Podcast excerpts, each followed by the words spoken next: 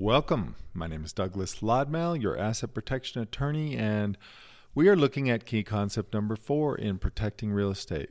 Now, these key concepts do layer and they do go in order. So, um, if you haven't caught up on one, two, and three, I would suggest it.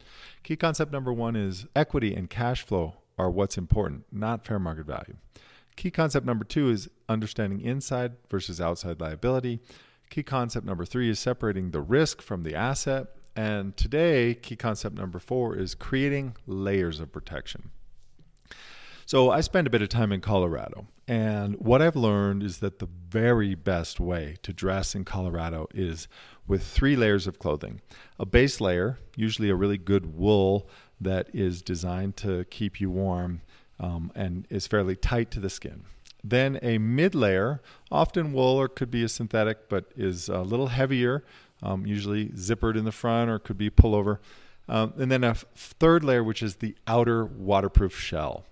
What this does is it, it, it keeps you warmer without so much bulk, and it also gives you flexibility because you can take off a layer if you're too hot. Um, so the same concept applies to asset protection. We want to layer the protection. One layer is not going to be enough for a lot of the cases. The first layer we've already talked about is creating an LLC for your individual properties. That's a great base layer. There is no better base layer than an LLC. It's like merino wool, it's the best base layer that you can have. However, if you only have that and you are the members of the LLC, you are now subject to some interpretation by a court if that's going to be enough.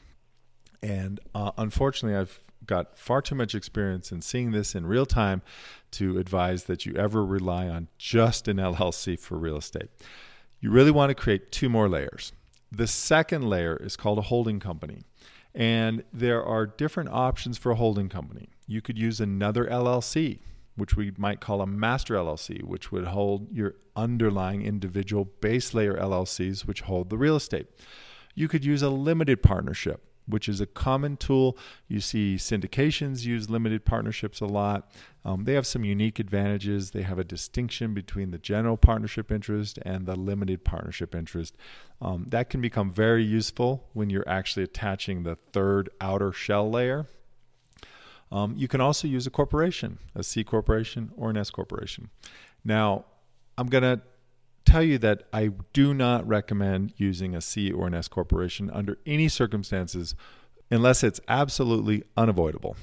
And the reason is is that C or S corporation shares are like Apple stock shares. They're just an asset in the eyes of the court. So, if you have a judgment against you, the court can step in and grab your shares. Well, if they grab your holding company shares, now they have in turn grabbed all of your underlying LLC interests and you could lose it all. So an C corporation or an S corporation are really not advisable and they're old school tools um, and they really don't compare to the new power of the limited liability company or the limited partnership.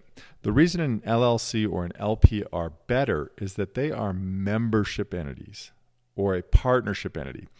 And you can put restrictions on who can be a member or who can be a partner. And if a creditor comes along, they're not allowed to grab the shares because there are no shares. There's a membership interest or a partnership interest.